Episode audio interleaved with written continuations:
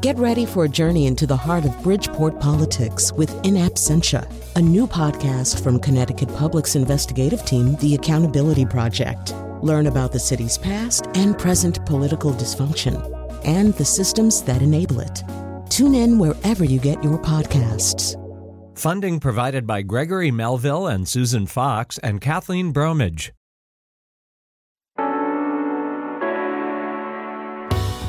This is Where We Live. I'm Lucy Nalpathanchel. The Federal Department of Justice says there are more than 3,000 treatment courts in the U.S.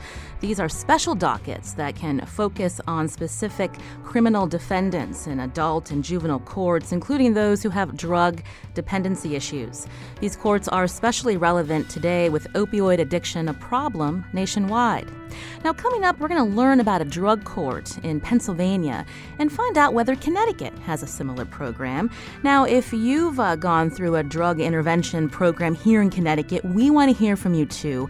I'm going to give out the number, and our conversation again will be later about drug courts. That number 860-275-7266. Now, first we're going to talk about a recent story uh, by in c-hit.org. That's the Connecticut Health and Investigative Team, which highlights disparities faced by state residents with sickle cell disease. Do you or a family member have sickle cell? What kind of medical care have you or they experienced? You can join the conversation 860 275 7266. You can email where we live at wnpr.org.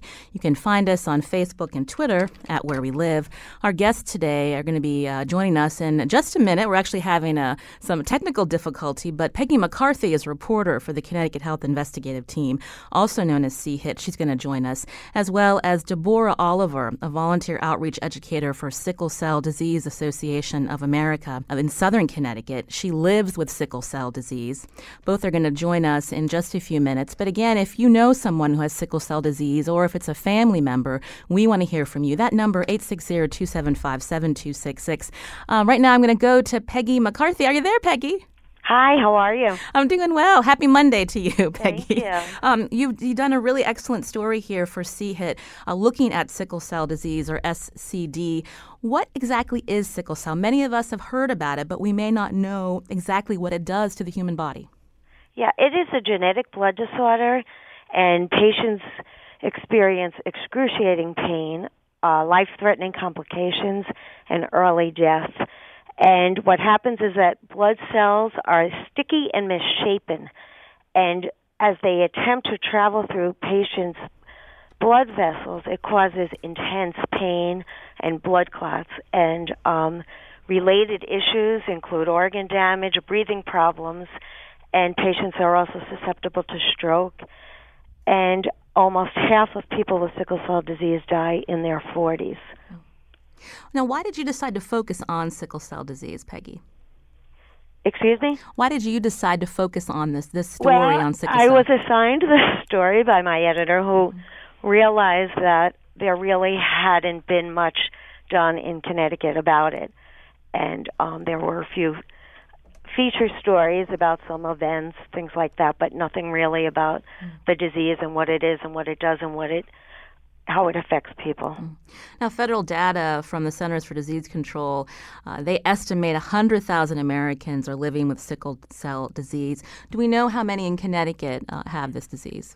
Well, the estimates are about 2,000. If you add up the number of patients that the four hospitals in Connecticut with programs have, it comes out to about a thousand. And doctors estimate that there are another thousand in the state who aren't getting um, care at these centers.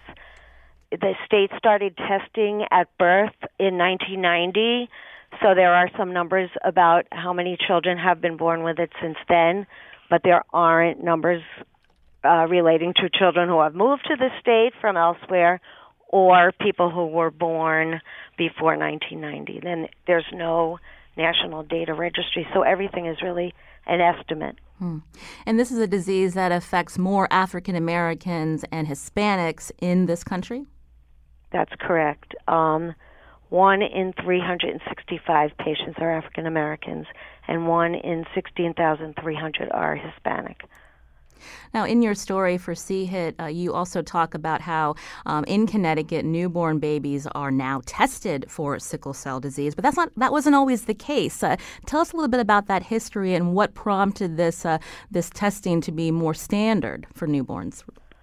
Well, I, I think the state does test at birth for various um, illnesses, and this was added in 1990, and I, I don't know uh, the history of how it was added and so before 1990, they weren't testing for sickle cell disease. There was there was not testing. No. So now what happens is, if children at birth test positive, they are sent either to Connecticut Children's Hospital or Yale New Haven Children's Hospital. This is where we live. Uh, today we're focusing in on sickle cell disease. Uh, Peggy McCarthy is a reporter for the Connecticut Health Investigative Team, also known as C-HIT. You can read their stories at c-hit.org. Now, one of uh, the women that uh, Peggy interviewed in her story is Deborah Oliver. She's a volunteer outreach educator for Sickle Cell Disease Association of America in Southern Connecticut. She also lives with sickle cell disease. Deborah, welcome to the show. Thank you. Thank you for having me. Uh, so I understand that um, you're a 41-year-old uh, resident here in Connecticut. When were you diagnosed? Diagnosed at the age of four. Mm.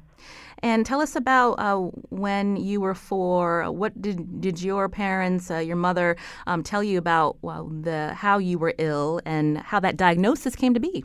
I had uh, pneumonia, and they were wondering why I had pneumonia, and um, they had me in the system, uh, the hospital system, as Hispanic, and um, I'm African American, and um, they never tested me for certain tests, and they were wondering what was going on. And so, I guess one of the doctors said uh, when my mother found out that I was misrepresented in the hospital system, uh, she corrected that, and so then they said, "Well, let's test her for sickle cell," and that's how they discovered that I had sickle cell anemia (SS).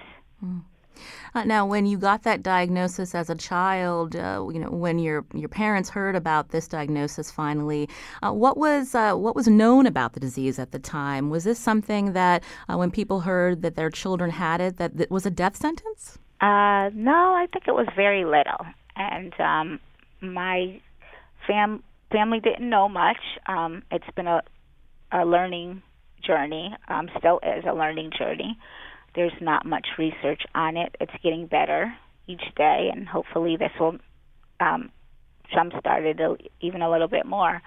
Uh, however, they um, just were concerned. They prayed about it. They didn't worry about it, and um, I kind of had a regular childhood up until the age of about 18 um, 18, 19, I needed a gallbladder surgery because uh, my gallbladder was inflamed and it was causing me to have sickle cell crisis uh, at least once a month. And that's kind of when it really started really affecting my life. Mm.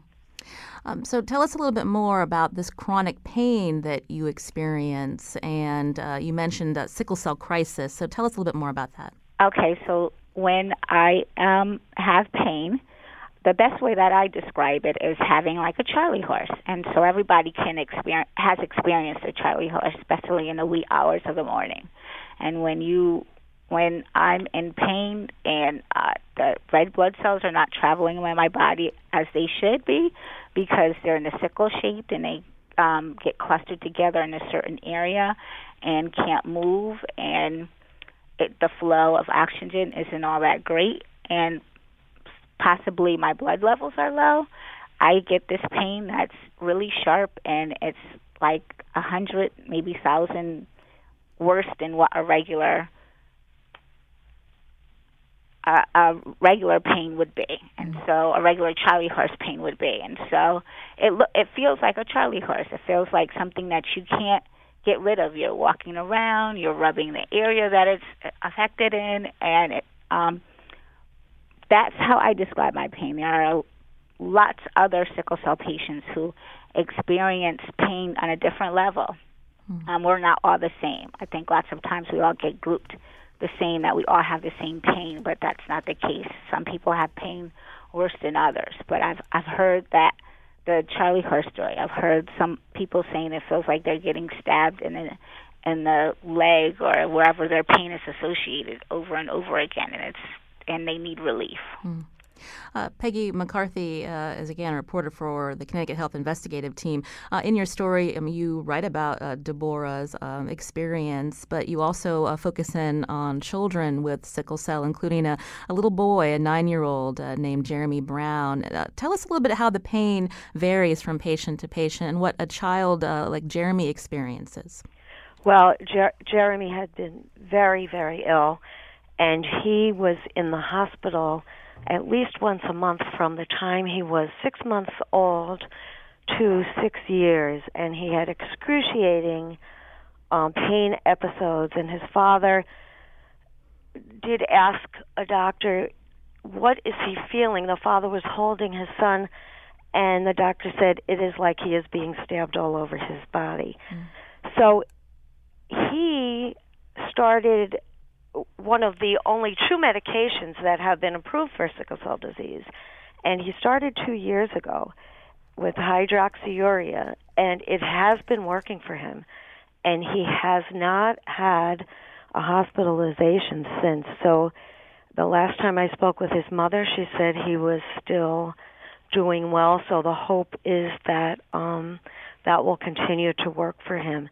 Um, it helps to deter or relieve these horrendous pain episodes. He is having issues with growth, which is another side effect, and he does have to go to see a doctor about the growth issues.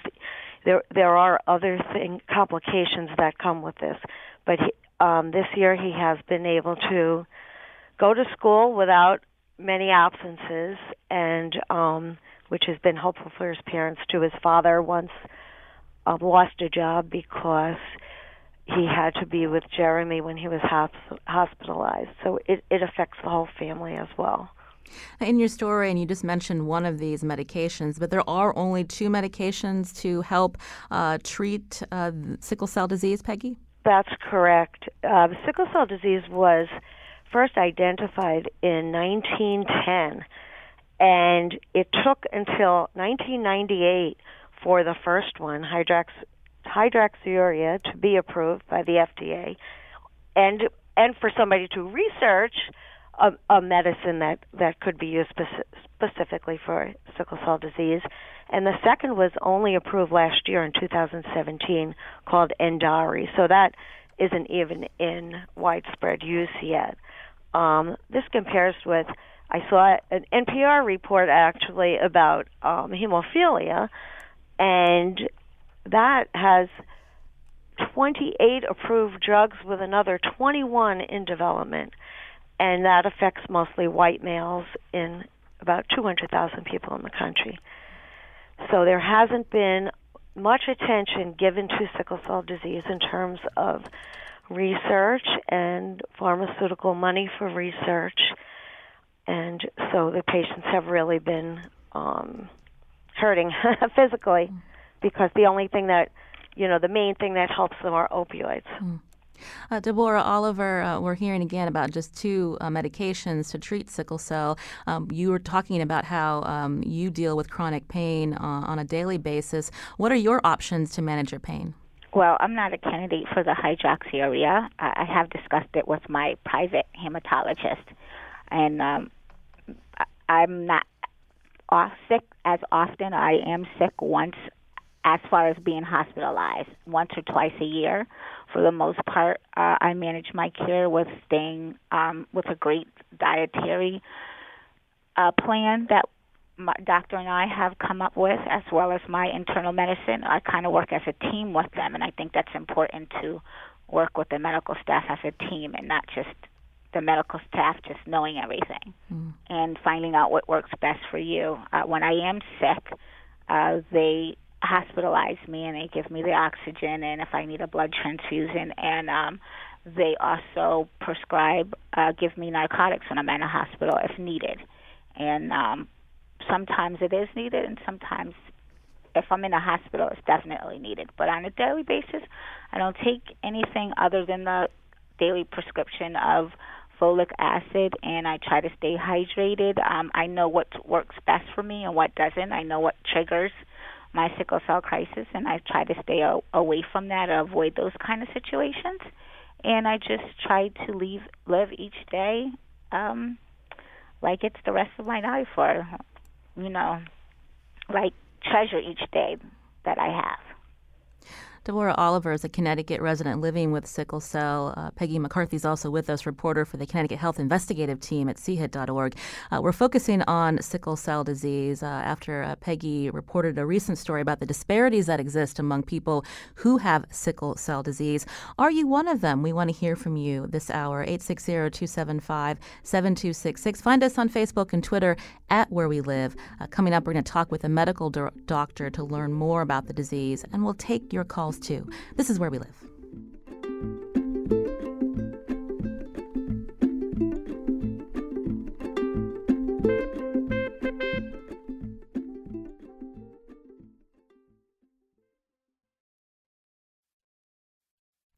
This is where we live. I'm Lucy Nalpathanchel. Today we're talking about sickle cell disease, a disease that predominantly affects African Americans and Hispanics in the U.S. My guests are Peggy McCarthy, a reporter for CHIT, who recently wrote a piece about the disparities that exist for uh, sickle cell patients. Uh, Deborah Oliver is also with us. Uh, she lives with sickle cell disease, and she's a volunteer outreach educator for Sickle Cell Disease Association of America, uh, Southern Connecticut. And now joining our conversation is Dr. John Roberts, medical director of Yale New Haven's adult sickle cell program. Dr. Roberts, welcome to the show. Thank you. Good so, to be with you. So, we were learning a little bit about uh, sickle cell disease earlier. Uh, tell us about uh, the, the programs, the treatment programs that exist in the state. Um, so, there are uh, three programs in the state for adults uh, and two for children. For children, there's a program at uh, Connecticut Children's Medical Center of Connecticut, and there's a program at Yale New Haven Hospital in New Haven. And for adults, there is a program at uh, the University of Connecticut in Farmington, and at Yale New, Hosp- Yale New Haven Hospital in New Haven. And there's also a program at Bridgeport Hospital. Mm. We were talking earlier uh, that uh, many of us don't know much about sickle cell disease unless uh, we may have it or we know someone who does. When you look throughout your uh, medical career, how would you um, describe what trends you've seen on, on, raising awareness about sickle cell or even how uh, providers treat the disease? Um, I think that uh, there's been an increasing awareness of the disease since uh, breakthroughs in the treatment of children with sickle cell disease in the 1980s led to many more uh, people affected with the disease uh, surviving into uh, adulthood. Before that, many children uh, unfortunately died of infections, but uh, uh, by treating children now, uh, making sure that they have vaccinations for pneumococcal pneumonia, and uh, children under the age of five take daily penicillin to prevent pneumococcal infections. It's had a dramatic change on uh, infections in children and allowed children to live to adulthood, and so it became a condition that uh, uh, adult clinicians became more familiar with. Mm-hmm. In terms of changes in management, um, the uh, important change was the advent of uh, hydroxyurea in the late uh, 1990s, uh, which has led to a dramatic change for many patients, um, and also has allowed people to live longer. Um, we, ha- as was mentioned, we have a new drug that was available in December. It's still too early to tell what impact that drug will have. Um, and then I think that um, in general, there's more willingness to use opioids appropriately to treat patients with sickle cell disease who are in pain now than there was in the uh, 1880s or I mean 1980s. Um, it was late 1980s that uh, uh, patient advocates started pointing out that because doctors were worried about opioid abuse and opioid addiction, they were very reluctant to treat patients with uh, opioids and the the big push there was in the cancer community. Um, but that led to uh, more willingness to use opioids in other patient populations. And of course, as is often the case now, we're struggling with uh, probably the pendulum swung too far, and so we need to carefully rein in the use of opioids in medicine. Uh, but at the same time, we don't want to pre- to uh, prevent people with needs for opioids, like people living with sickle cell disease or people living with cancer, we, we want them to still be able to get them. So that's a dilemma. Uh, Deborah Oliver, what was what has been your experience when you have sought uh, opioids to deal with your pain in the past? Uh, I have different experiences. It depends on where I'm at and who's treating me. Uh, for the most part, um, because of my private insurance, I'm I'm seen at the Yale Health Plan, and um, they know me. They have a relationship with me. There's a definitely a trust. If I am transferred somewhere else into another hospital and I don't know the doctors, there are sometimes there is some kind of discrimination or um, lack of trust both on my side and their side, and um, it's been difficult to get relief when there's a lack of trust in their in a relationship. And so I always encourage um, patients and I encourage the medical staff. Some somebody has to let their guard down. Mm. We have a person who is in pain. I'm in pain. Uh, my goal is to not be in pain, and we have to come to some kind of compromise where I can trust you and you can trust me, and you're not just looking at me on the out, outward appearance, and you're not believing that I'm I'm in pain um, or that you're too scared to give me the necessary requirement dose for me to be relieved for the for the pain. Um, and it, unfortunately, sometimes, a lots of times, we as sickle cell patients face that. We face the fact that we're not believed or we are just coming to seek narcotics, which is kind of ridiculous. Because if that was the case, then we we're coming in a controlled environment to get a controlled substance when we can go out in the street and we have seen that and that's not the case we are trying to put our trust and hoping that the person is taking their oath seriously and really taking care of us and not discriminating against what we look like or what they perceive for us to be. Mm. Uh, Dr. John Roberts, again, medical director of Yale New Haven's adult sickle cell program. Can you respond a little bit to what um, Deborah was sharing with us? And you had uh, uh referenced this earlier about uh, because of uh, the nation's uh, problems with opioid um, overprescription and addiction, um, you know, there has to be, you know, some kind of there's like a reckoning almost in like how we go about um, getting care for pain, but at the same time making sure that it's being prescribed um, in the right way. And where people who are in chronic pain, they're able to, to get the pain relief that they're looking for without uh, feeling that um, they really have to, to justify um, to the provider that this is not something they're just getting because they may be addicted. Yeah. Uh, well, I think uh, one of the keys is what Ms. Oliver referred to, which is that uh, she gets high quality care at the Yale Health System because um, they know her and so there's a, uh, uh, there's a history there. There's uh, documentation in the medical record of her illness and her response to illness and her response to opioids and how other people have managed her problem. And so when she goes there, um, even if she's seeing a provider, a, a clinician w- who she's not met previously, the medical record uh, creates a history that allows both Ms. Oliver and the provider to have confidence that they know what they're up to. Um, there are unfortunately uh, some individuals with sickle cell disease who are in Connecticut emergency departments all over the state on a regular basis. I was called once about a patient of mine who'd literally been in the emergency department more than once a day for the last eight months. Um, and uh, I was seeing the patient on a regular basis, but she wasn't sharing with me that she was addicted to opioids and that she was pursuing uh, opioids on uh, you know on a daily basis. Now, the number of individuals who are doing this is it's an extremely small number of a small fraction of the of the people living in the state with sickle cell disease. However, they are so persistent in their pursuit of drugs that uh, they um, they can color the perspective of uh, a, a clinician who works in an emergency department. And so it's a very difficult situation for both the patient and the provider and the clinician when a patient, uh, a person with sickle cell disease who, who is in pain, and who is seeking relief in a bona fide way, it's a very difficult position when they're in a, an unfamiliar emergency department with a clinician who's not familiar with the person and doesn't have access to medical records that give them informa- reliable information about that person.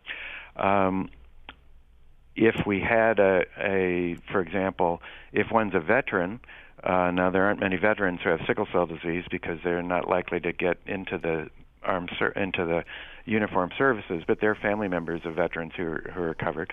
Nevertheless, if one's a veteran, one wherever one goes in the United States, the medical record is available, and so uh, clinicians seeing a veteran for the first time can uh, learn whether past clinicians have uh, what their assessment was of the veteran situation. And if, for example, a veteran has a chronic pain problem that requires higher doses of medications on occasion, the the clinician can see that in the medical record.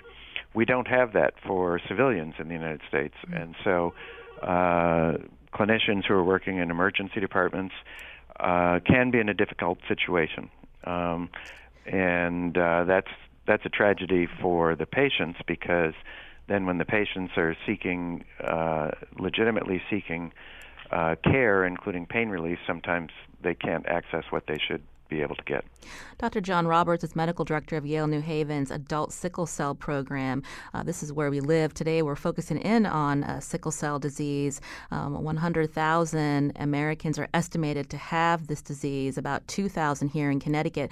Also with us is Peggy McCarthy, reporter for the Connecticut Health Investigative Team. Now, Peggy, I wanted to bring you back into the conversation because in your story you, you talk about uh, the ER care uh, that uh, many sickle cell patients are getting Advocates say it's poor ER care that's caused deaths due to a lack of knowledge about sickle cell disease. I understand in your reporting uh, you also found uh, there were um, uh, programs uh, that were created to help uh, ERs around the state deal with sickle cell patients. Tell me a little bit about that and if the, that kind of plan has been adopted by ER departments so that there's better care for sickle cell patients.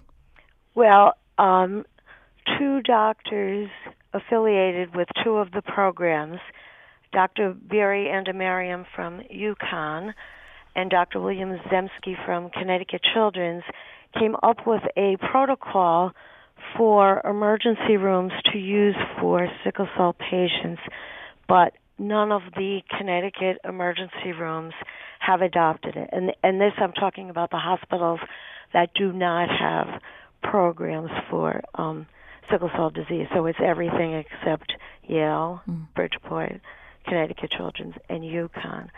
Um, so people go in and um, they, as, as Dr. Roberts said, the majority are looking for relief from their excruciating pain, and opioids provide that relief. But um, as an advocate from the um, Hartford organization for sickle cell disease, uh, Citizens for Quality Sickle Cell Care, Virginia uh, said um, people are accused of going to emergency rooms to get high, not to relieve pain, and they're mistreated, maltreated, and they're enduring harmful long waits. Um, the National Institutes of Health in 2014 came up with a protocol that sickle cell patients should be given medication within an hour of arriving at the emergency room, and there are reports that that does not occur. So it it really, you know, there are people who say that deaths have happened because of poor care and inadequate care, and um, a lot of doctors are totally unfamiliar with sickle cell disease. Medical schools don't spend much time on it at all. And I did see a study that said that many doctors are frankly uncomfortable in um, treating sickle cell disease because they're just unfamiliar with it. Dr. Roberts, uh, can you respond to what uh, Peggy was telling us?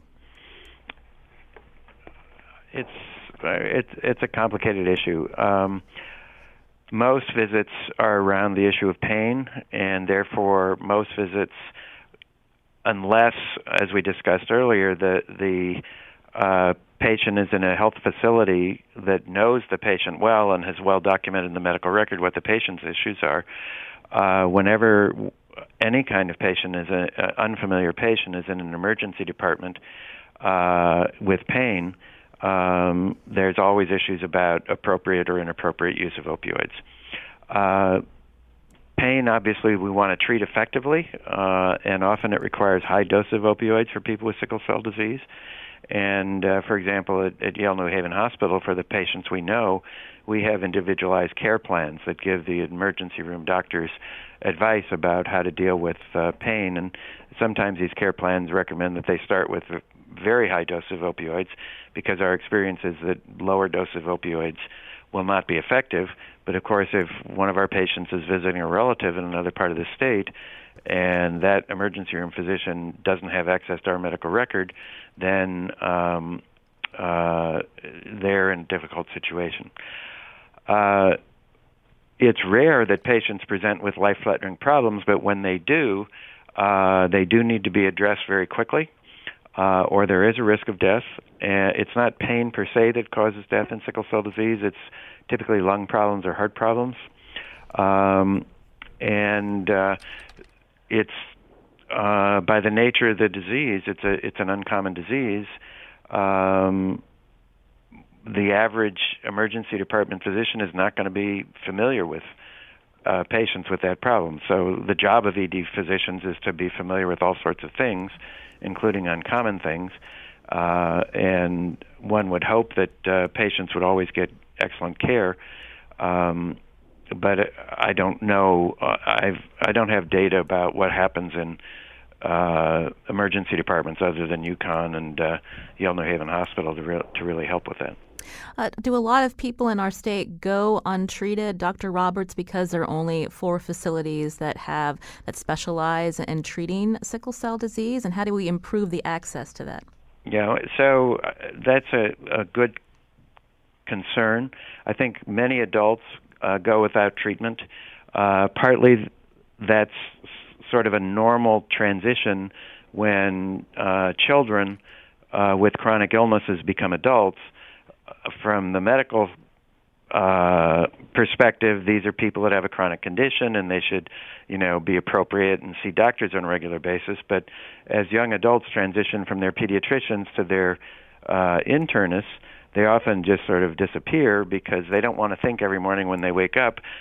You know, they're they're struggling with self-identity, establishing themselves in the world, establishing career path, establishing personal relationships, they don't want to think of themselves as a person with a chronic illness that could shorten their life or lead to disability. And so, across a number of diseases, it's common for children to disappear, to fail to make the transition from pediatric to adult care. However, that's complicated in a, in a major way in sickle cell disease because it is a disease of people of African ancestry in the United States. And as we know, uh, African Americans have been discriminated against for uh, centuries in this country and, and continue to be discriminated against. And so, as, as individuals and as families, they have less wealth and less income than uh, mainstream Americans. Um, over half the adults with sickle cell disease in Connecticut probably are on Medicaid as their uh, only health insurance, and uh, providers are less than enthusiastic about taking care of patients for, with Medicaid because uh, among other things, it covers less than the cost of caring for the patients. So one has to have a sense of mission in order to deal with to take care of people who are on Medicaid. So there are many communities in Connecticut where there are people living with sickle cell disease, but there are not providers who are really focused and committed to taking care of people who have serious problems related to sickle cell disease. And so both patients don't present as frequently as they should, and also the medical. You know, you see billboards on 95. If you have heart attack or stroke, come to our center. You don't see any billboards about sickle cell disease, and that's that's not a, a, a mistake um, the medical system, for a variety of reasons, is not really welcoming to people with this problem. This is where we live. Today, we're focusing in on sickle cell disease. You can join our conversation, 860 275 7266. Reggie's calling from Greenwich. Reggie, go ahead. Yes, hi, thank you. Um, um, the doctor actually, uh, uh, thanks for taking my call. Uh, the doctor actually began to touch on this uh, issue of income and income disparities and lack of investment in African Americans in terms of health care. It is a fact that a bone marrow transplant has a 90% cure rate for sickle cell. I have a niece who was who went through the bone marrow transplant. Her parents were comfortable enough to be able to pay for it, and she is now cured of sickle cell. I'm surprised that this is not even being discussed in this program, and I'm sure it's the price tag of the 200 to 300,000. But couldn't we raise that and at least save one person and then begin to save others instead of all of these other things that we're talking about here? And I'll take uh, my answer offline. So Reggie's talking about the cost of uh, this uh, treatment, but um, I'm curious, Dr. Roberts, uh, in terms of uh, these kinds of of uh, bone marrow transplants, um, how successful are they, and when can someone with sickle cell disease actually get this treatment? Yeah. So I'm very glad that Reggie brought this up. I, I agree with him. It's an omission that we didn't discuss it earlier. It is a potentially curative therapy for sickle cell disease. Um, the first problem is that, and it is an, it is an expensive therapy, but it will be covered by Medicaid in Connecticut, and so I don't think the finances are the barrier to uh, people getting this treatment, at least for for Medicaid patients. Now, for the for the working poor who don't have Medicaid, yes, it would be a tremendous barrier.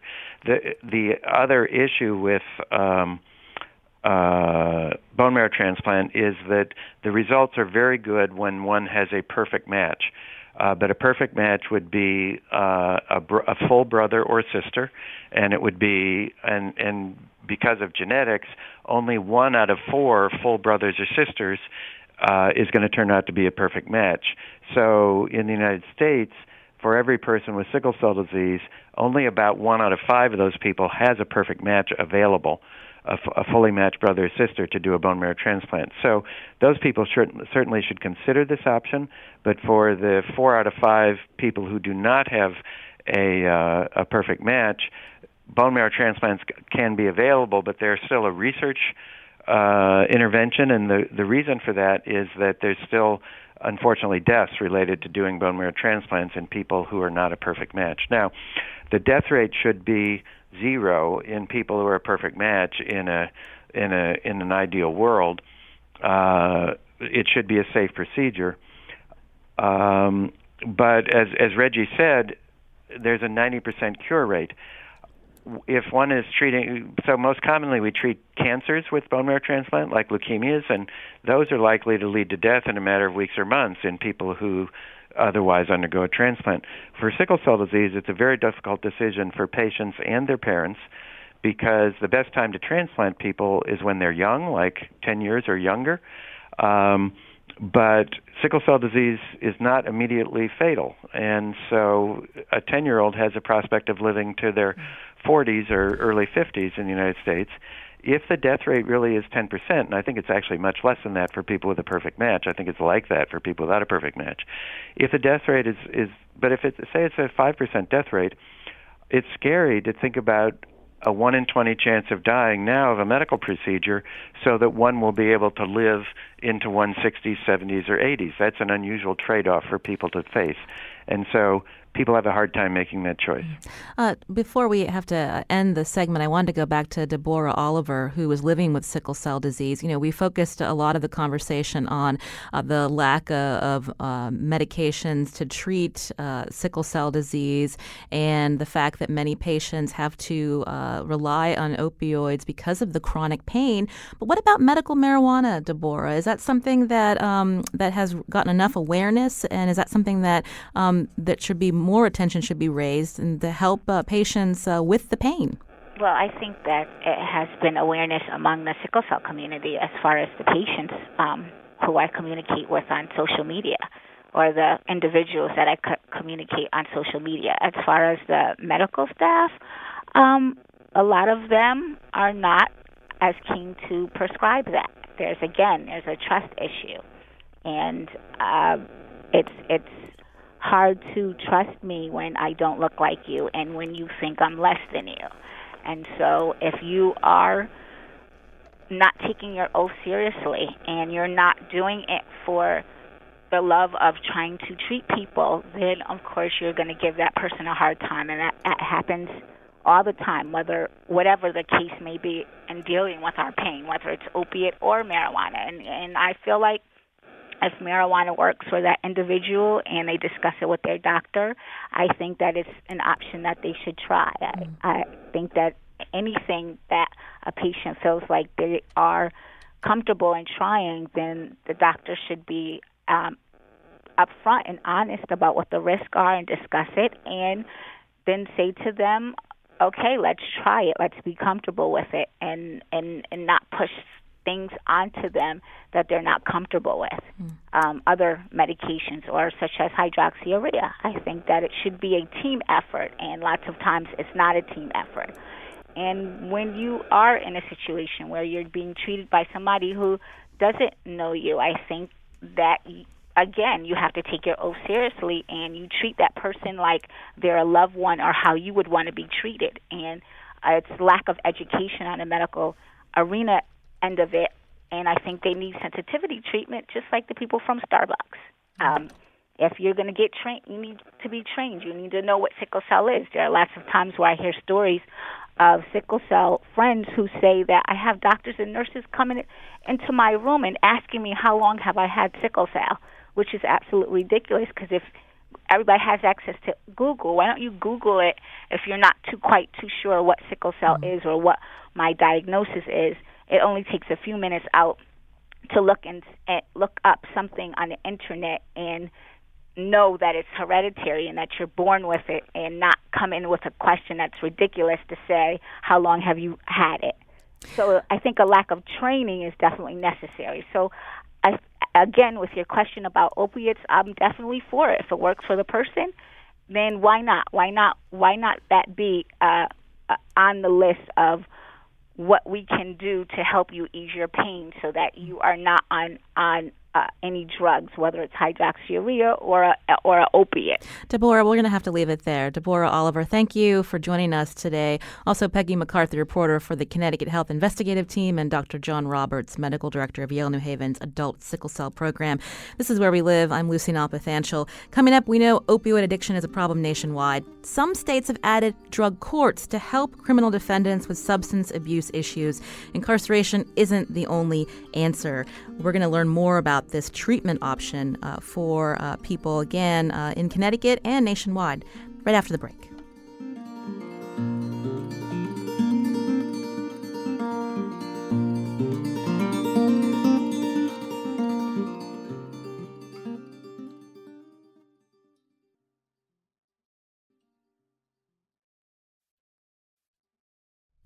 This is Where We Live. I'm Lucy Nalpathanchil. The Federal Department of Justice says there are more than 3,000 treatment courts nationwide. We wanted to know more about what that means exactly, and we heard about an interesting, uh, pro- interesting programs in uh, uh, Pennsylvania counties. Joining us the, on the phone is uh, Rich Lord, who's a reporter for the Pittsburgh Post Gazette. Rich, welcome to the show.